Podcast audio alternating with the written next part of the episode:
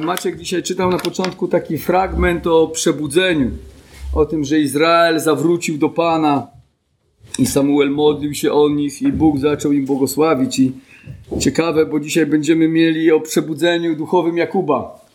Będziemy mówili o takim odnowieniu w jego życiu. I zapraszam nas do Księgi Rodzaju, 35 rozdziału, od pierwszego do 15 wiersza. I czytamy tak.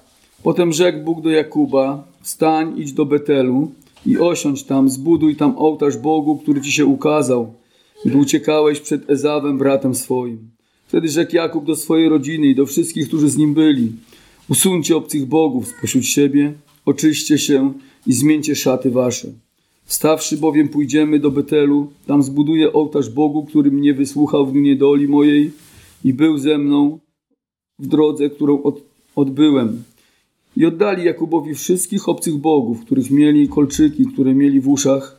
Jakub zaś zakopał je pod dębem koło Sychemu. A gdy wyruszyli, przyszedł od Boga strach na miasta okoliczne, tak że nikt nie ścigał synów Jakuba.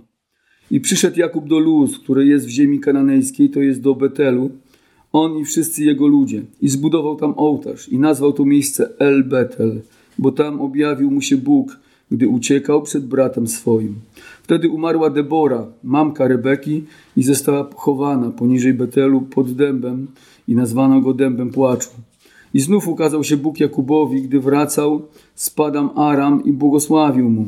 I rzekł do niego Bóg, imię Twoje jest Jakub, lecz odtąd nie będziesz się nazywał Jakub, ale imię Twoje będzie Izrael i nazwał go imieniem Izrael. Potem rzekł do niego Bóg, jam jest Bóg Wszechmogący, rozradzaj się i rozmnażaj się.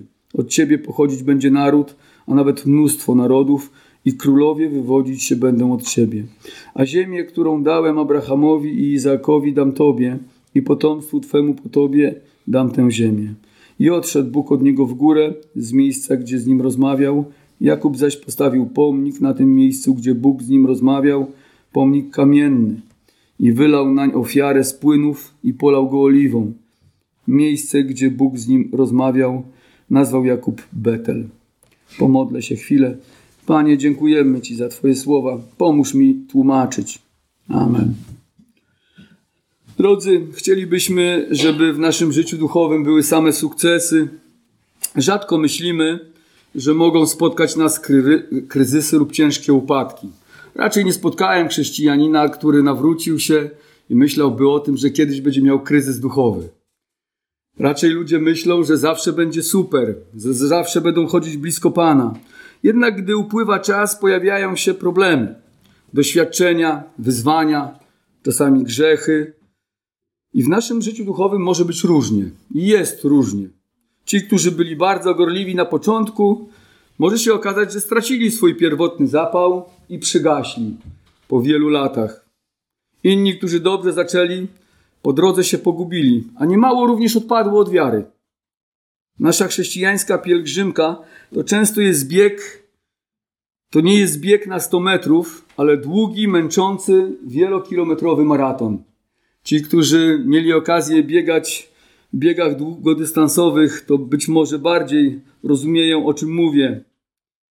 I wiedzą, że wszyscy na starcie są entuzjastycznie nastawieni i nikt nie myśli o zejściu z trasy. Nawet jeśli to jest tam 50 kilometrów czy 100. Ale podczas samego biegu zawodnicy przeżywają zmęczenie, zniechęcenia, mają wątpliwości, kryzysy. I pewnie dawno wszyscy byśmy już zeszli z trasy, gdyby Pan Jezus, który działa w naszych sercach przez Ducha Świętego, nie podtrzymywał naszej wiary, nie wspomagał nas i nie dodawał nam siły wtedy, kiedy jesteśmy zniechęceni, przygnębieni i słabi. W naszym dzisiejszym fragmencie mamy pogubionego i zdezorientowanego Jakuba, który uciekł od Labana z nakazem od Boga, by wracał do rodziny swojej, do ziemi swego ojca.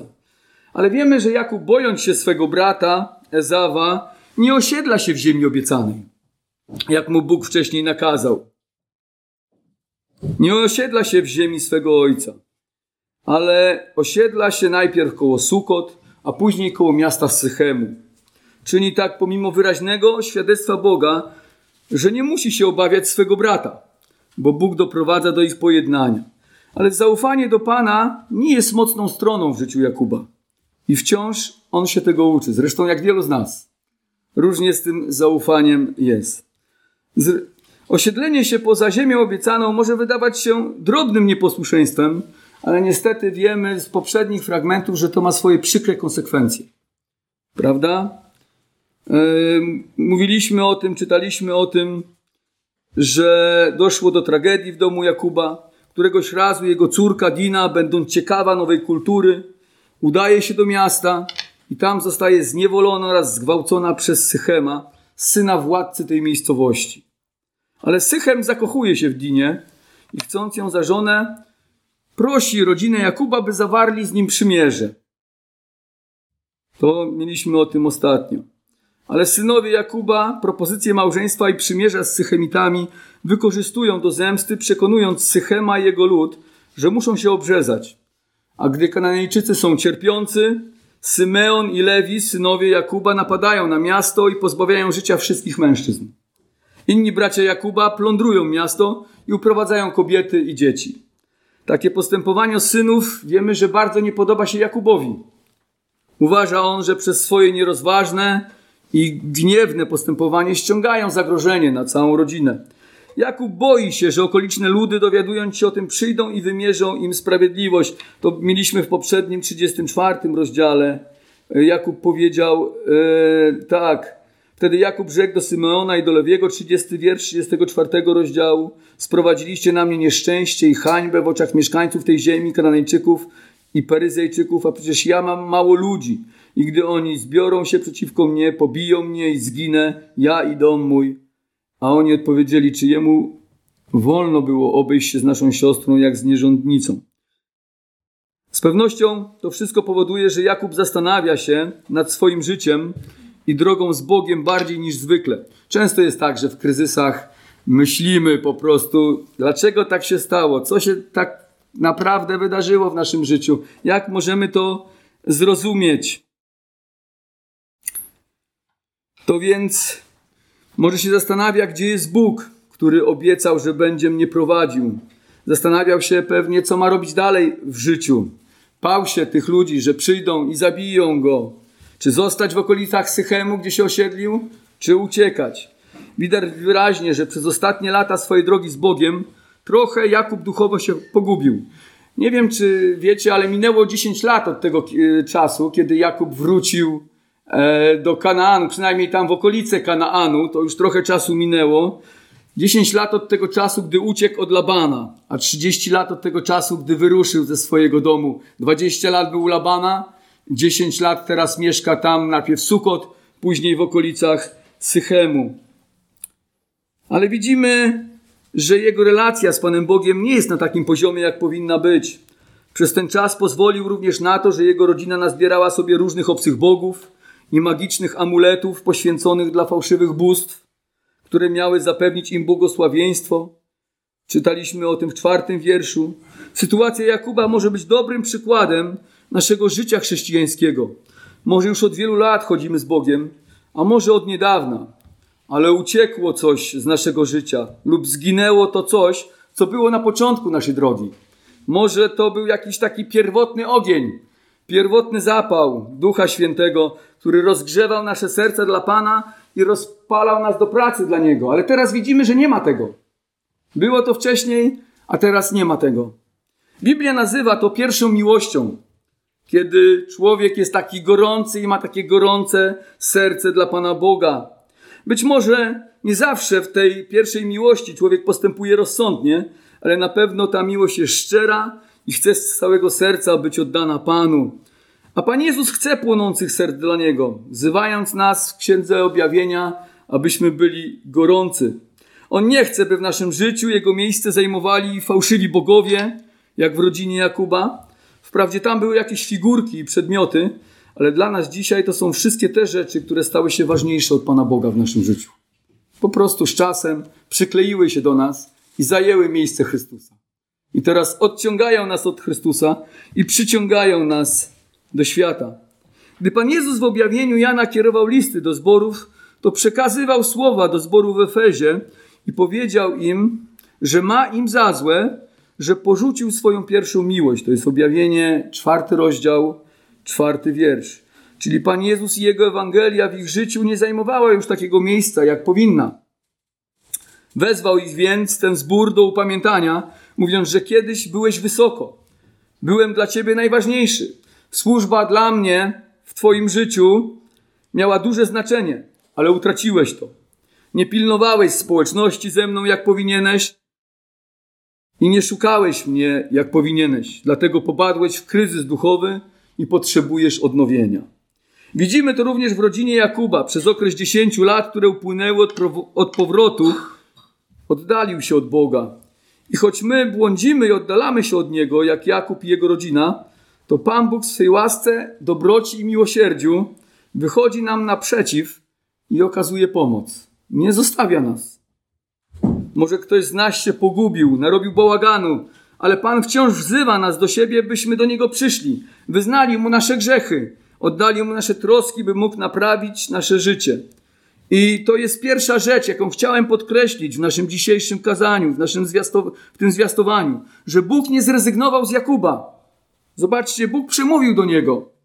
Po tym kryzysie, po tych trudnych latach, tej trudnej sytuacji, czytamy potem rzekł Bóg do Jakuba.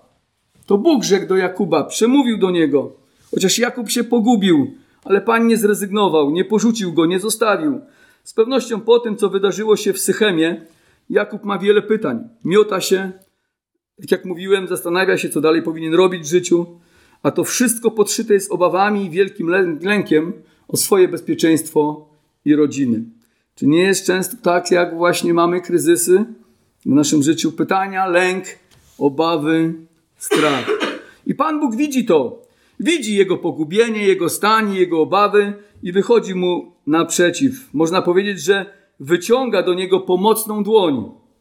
Czytamy, Bóg przemówił do niego i powiedział mu, co ma dalej robić, by mógł znaleźć drogę powrotną do Pana.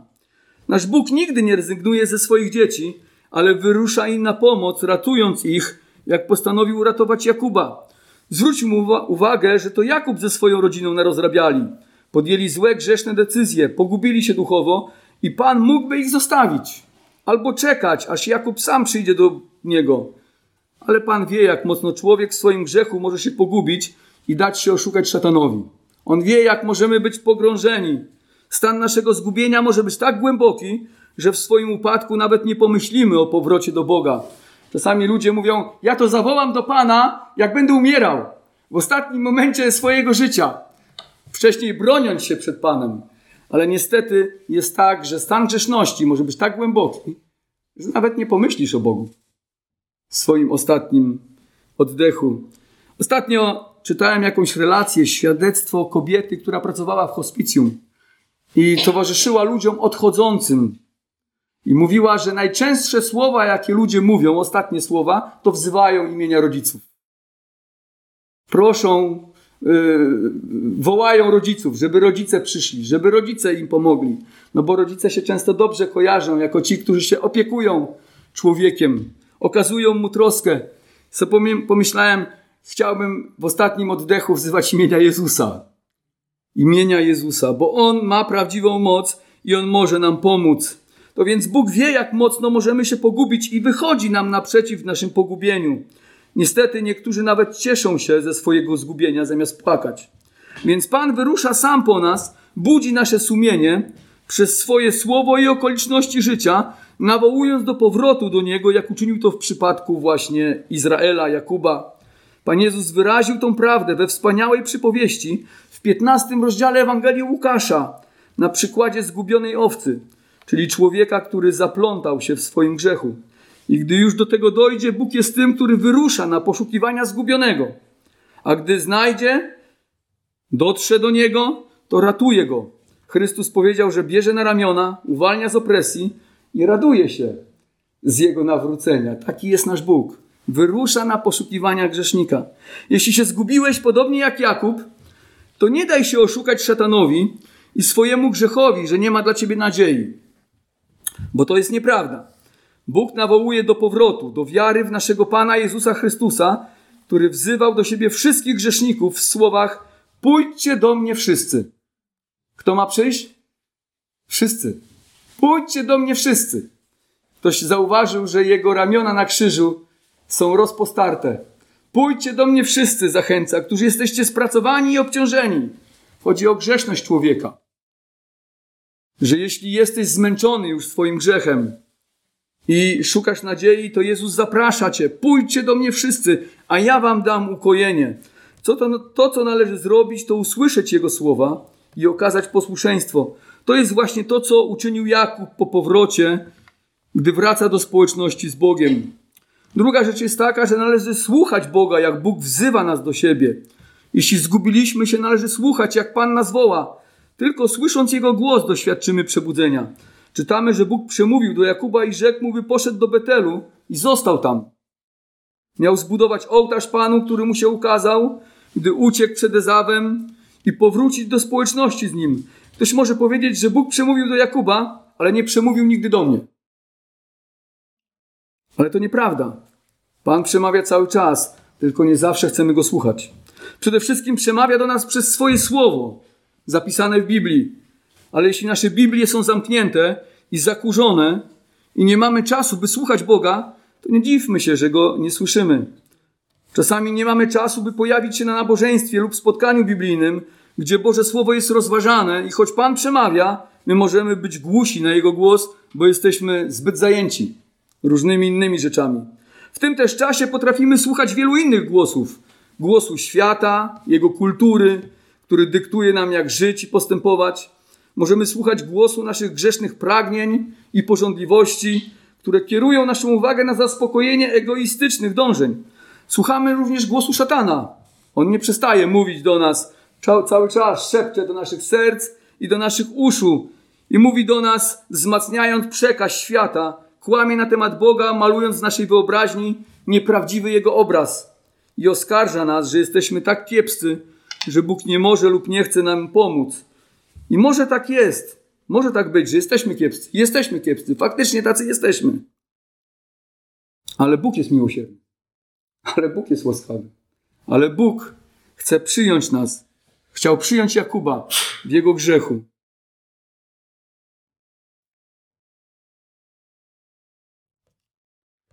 I może też tak być, że pragniemy przebudzenia duchowego w naszym życiu, ale niewiele robimy.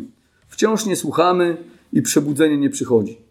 Nie tylko chodzi o to, żeby słyszeć, co Bóg mówi, ale okazać posłuszeństwo. Co z tego, gdyby Jakub usłyszał wezwanie Boga, ale by go nie posłuchał i nie poszedł do Betel, gdzie Pan nakazał mu iść i nie zbudował mu ołtarzu? Nic by to nie dało. Bóg przemówiłby na marne. Byłby wtedy tylko słuchaczem słowa, a nie jego wykonawcą. A wiemy, że Pan przemawia do nas przez słowo i wzywa nas właśnie do posłuszeństwa. Otwórzmy list Jakuba 1:22. Pierwszy rozdział listu Jakuba, 22 wiersz. Zobaczmy, co mówi Jakub do nas wierzących. A bądźcie wykonawcami słowa, a nie tylko słuchaczami, oszukującymi samych siebie. Bo jeśli ktoś jest słuchaczem słowa, a nie wykonawcą, to podobny jest do człowieka, który w zwierciadle przygląda się swemu naturalnemu obliczu, bo przypatrzył się sobie i odszedł i zaraz zapomniał, jakim jest. Bądźcie wykonawcami słowa, a nie tylko słuchaczami. Wielu jest słuchaczy, wielu też nie słucha, ale wielu też jest słuchaczy. Ale Bóg chce, żebyśmy byli i słuchaczami słowa, i wykonawcami słowa. Jeśli pozostaniemy jedynie na etapie słuchania, to nie zyskamy upodobania u Pana. Bóg chce, by nasze słuchanie było powiązane z posłuszeństwem, a wtedy będziemy błogosławieni. Jakub był posłuszny, poszedł do Betelu. Pan przemówił do niego: idź do Betelu i postaw mi tam ołtarz. I żeby doświadczyć odnowy w swoim życiu duchowym, nie możemy być tylko słuchaczami słowa, musimy być wykonawcami słowa. Wtedy przyjdzie przebudzenie. Kolejna rzecz, jeśli chcesz odnowy, to musisz się oczyścić. Musisz się oczyścić ze swoich grzechów. Z tego, co Pana nie chwali i zasmuca w naszym życiu. Gdy Bóg przemówił do Jakuba, to on sam zrozumiał, że powinien odrzucić wizerunki obcych bogów, których jego rodzina sobie nazbierała przez lata. Już Rachela część z nich zabrała ze swojego domu rodzinnego. Czytaliśmy, prawda? Wcześniej o tym. Inne zostały przyswojone od otaczającej kultury. Może od Sychemitów wzięli jakieś bóstwa, prawda, z tego miasta. I Jakub powiedział do nich w drugim i w trzecim wierszu, zwróćmy uwagę na nasz tekst. Wtedy rzekł Jakub do swojej rodziny i do wszystkich, którzy z nim byli: Usuńcie obcych bogów spośród siebie, oczyście się i zmieńcie szaty wasze. Wstawszy bowiem pójdziemy do Betelu, tam zbuduję ołtarz Bogu, który mnie wysłuchał w domu niedoli mojej i był ze mną w drodze, którą odbyłem. Usuńcie obcych bogów spośród siebie, oczyście się, zmieńcie szaty wasze.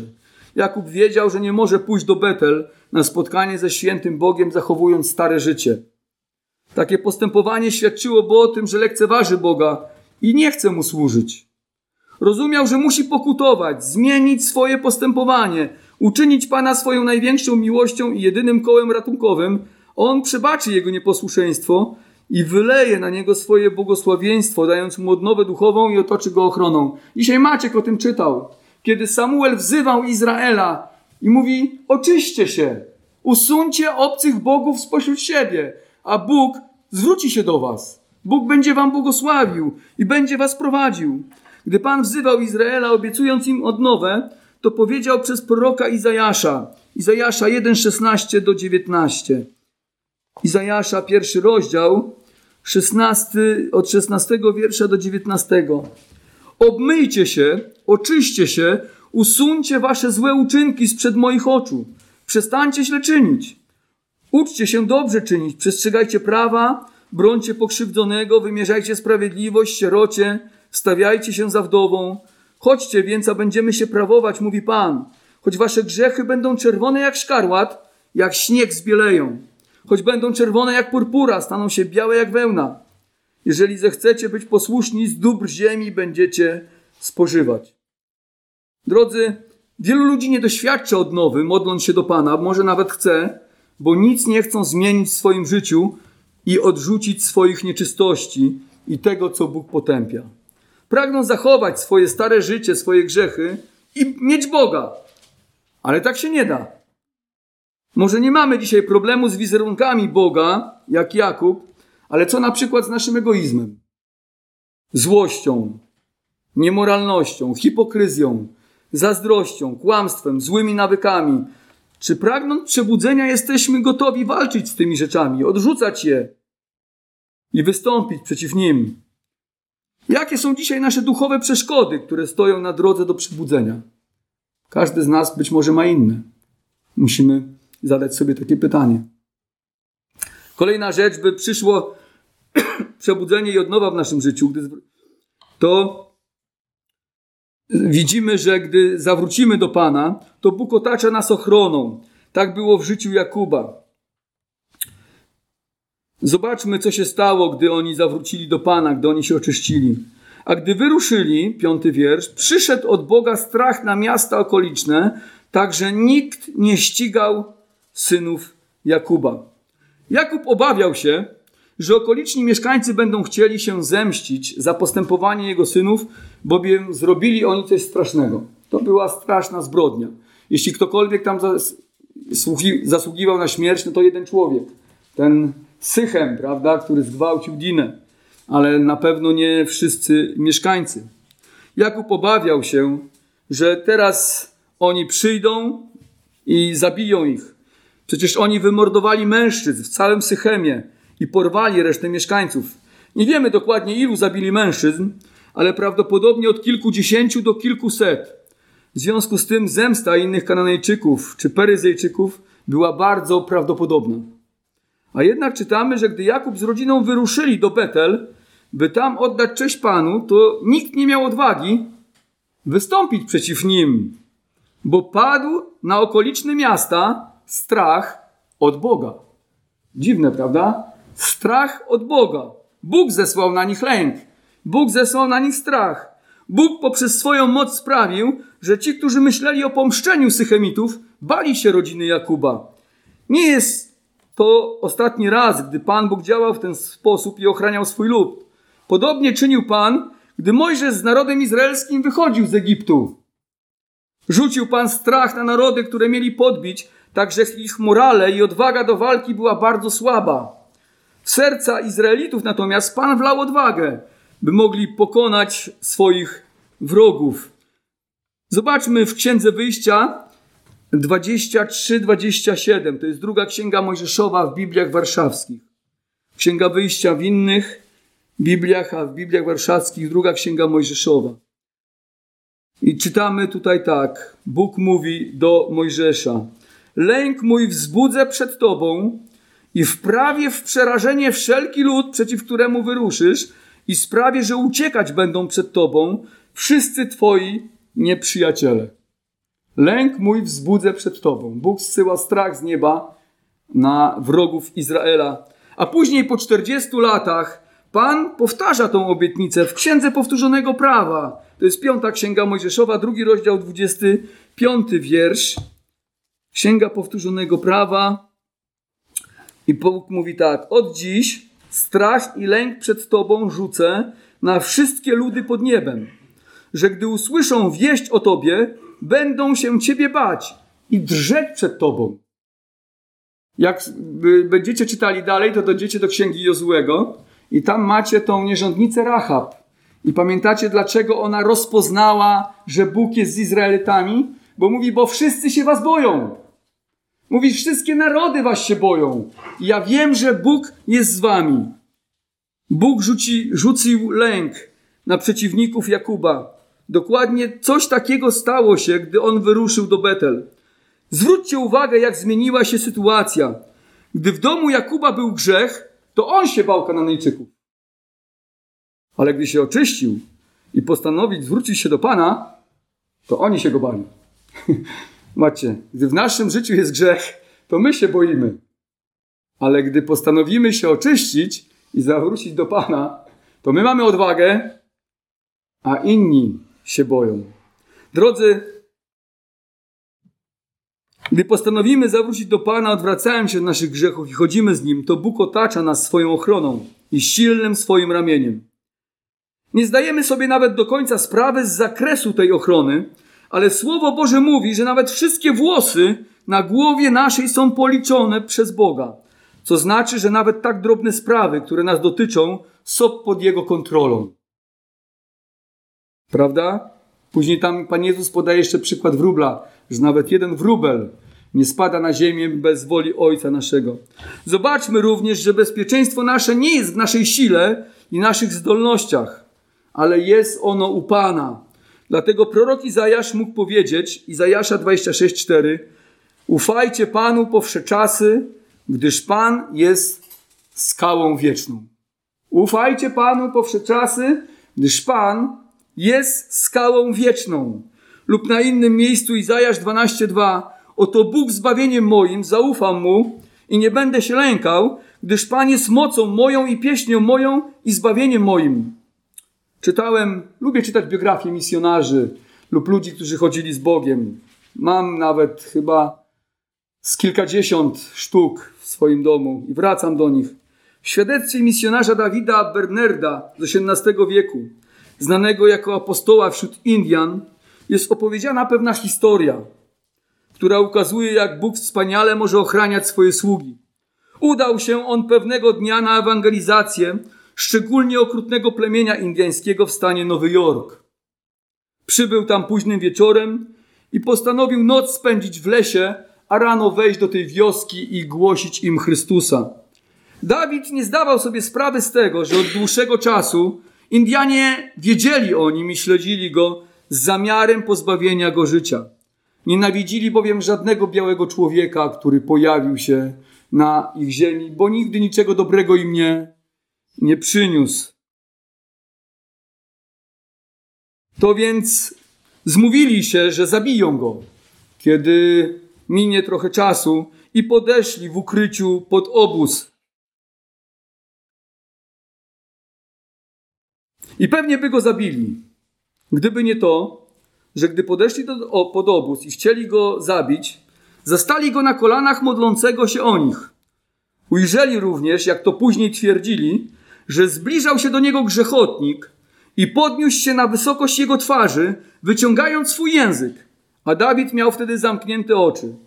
Ale z niewiadomych przyczyn, jak mówili, wąż w jednej chwili odszedł od Dawida i uciekł w ciemność.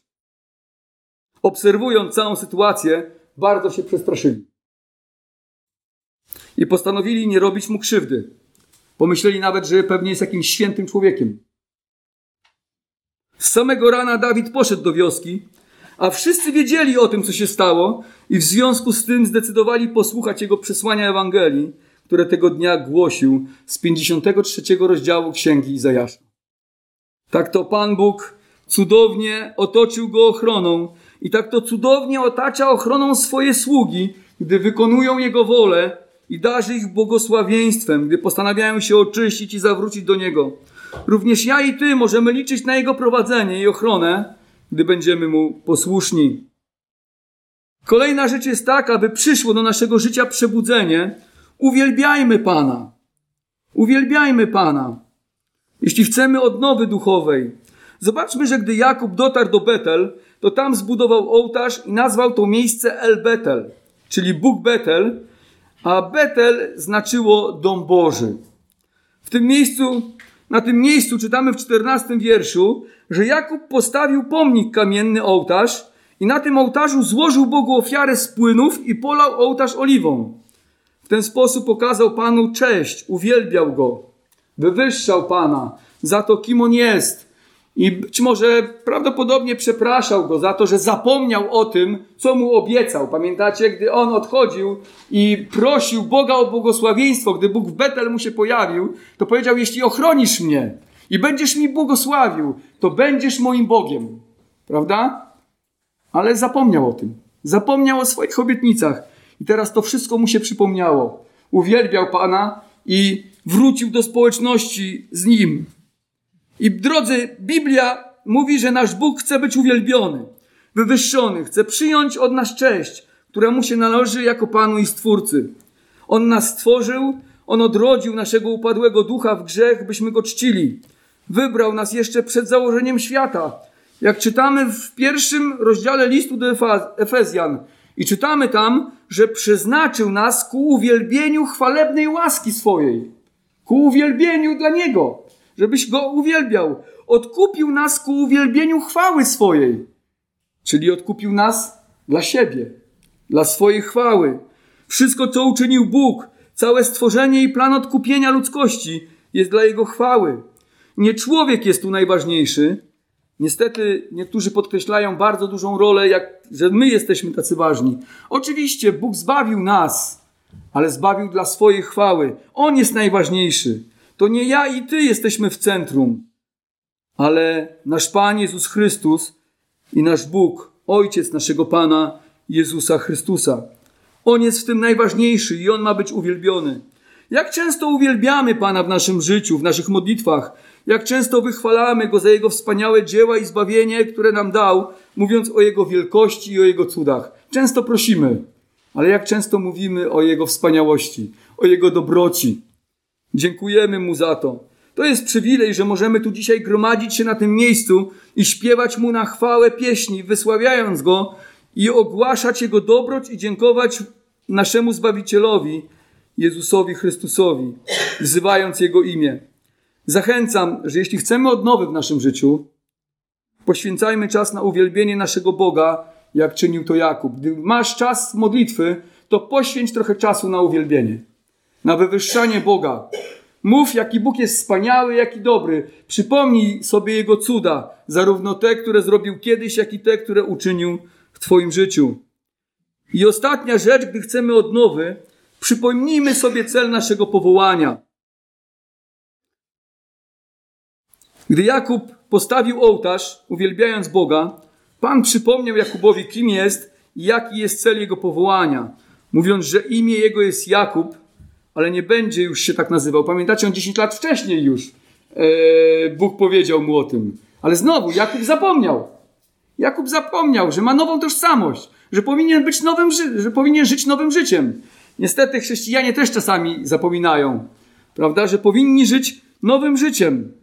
To więc Bóg przypomniał mu i rzekł do niego Bóg, dziesiąty wiersz. Imię Twoje jest Jakub, lecz odtąd nie będziesz się nazywał Jakub, ale imię Twoje będzie Izrael. I nazwał go imieniem Izrael. Potem rzekł do niego Bóg, jam jest Bóg Wszechmogący, rozradzaj się i rozmnażaj się.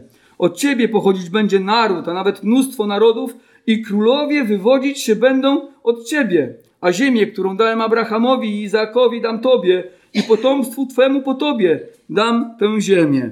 Takie to obietnice Pan Bóg dał Jakubowi. Przez ostatnie 10 lat, jak mówię, Jakub żył, jakby zapomniał, kim jest i nie dążył do realizacji Bożego powołania.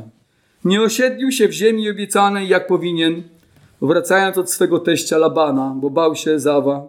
Naraził się na ryzyko asymilacji z Kananejczykami, narażając Boży plan rozproszenia narodu wśród pogan. Nie czcił również należycie Pana, jak obiecał, pozwalając swojej rodzinie na bałwochwarstwo. Niestety zaniedbał wiele z tego, co powinien czynić. Teraz Bóg przypomina mu, że nie żyje zgodnie ze swoim powołaniem i należy to zmienić, bo czekają jego i jego synów wspaniałe błogosławieństwa i wielkie obietnice. Czy ty żyjesz zgodnie ze swoim powołaniem?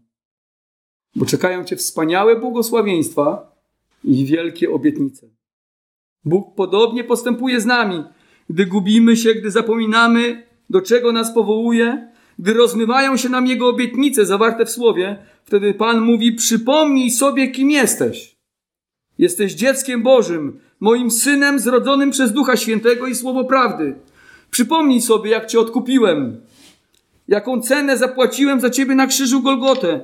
Cenę sińców i ran, przebitych rąk oraz strasznego cierpienia. Przypomnij sobie.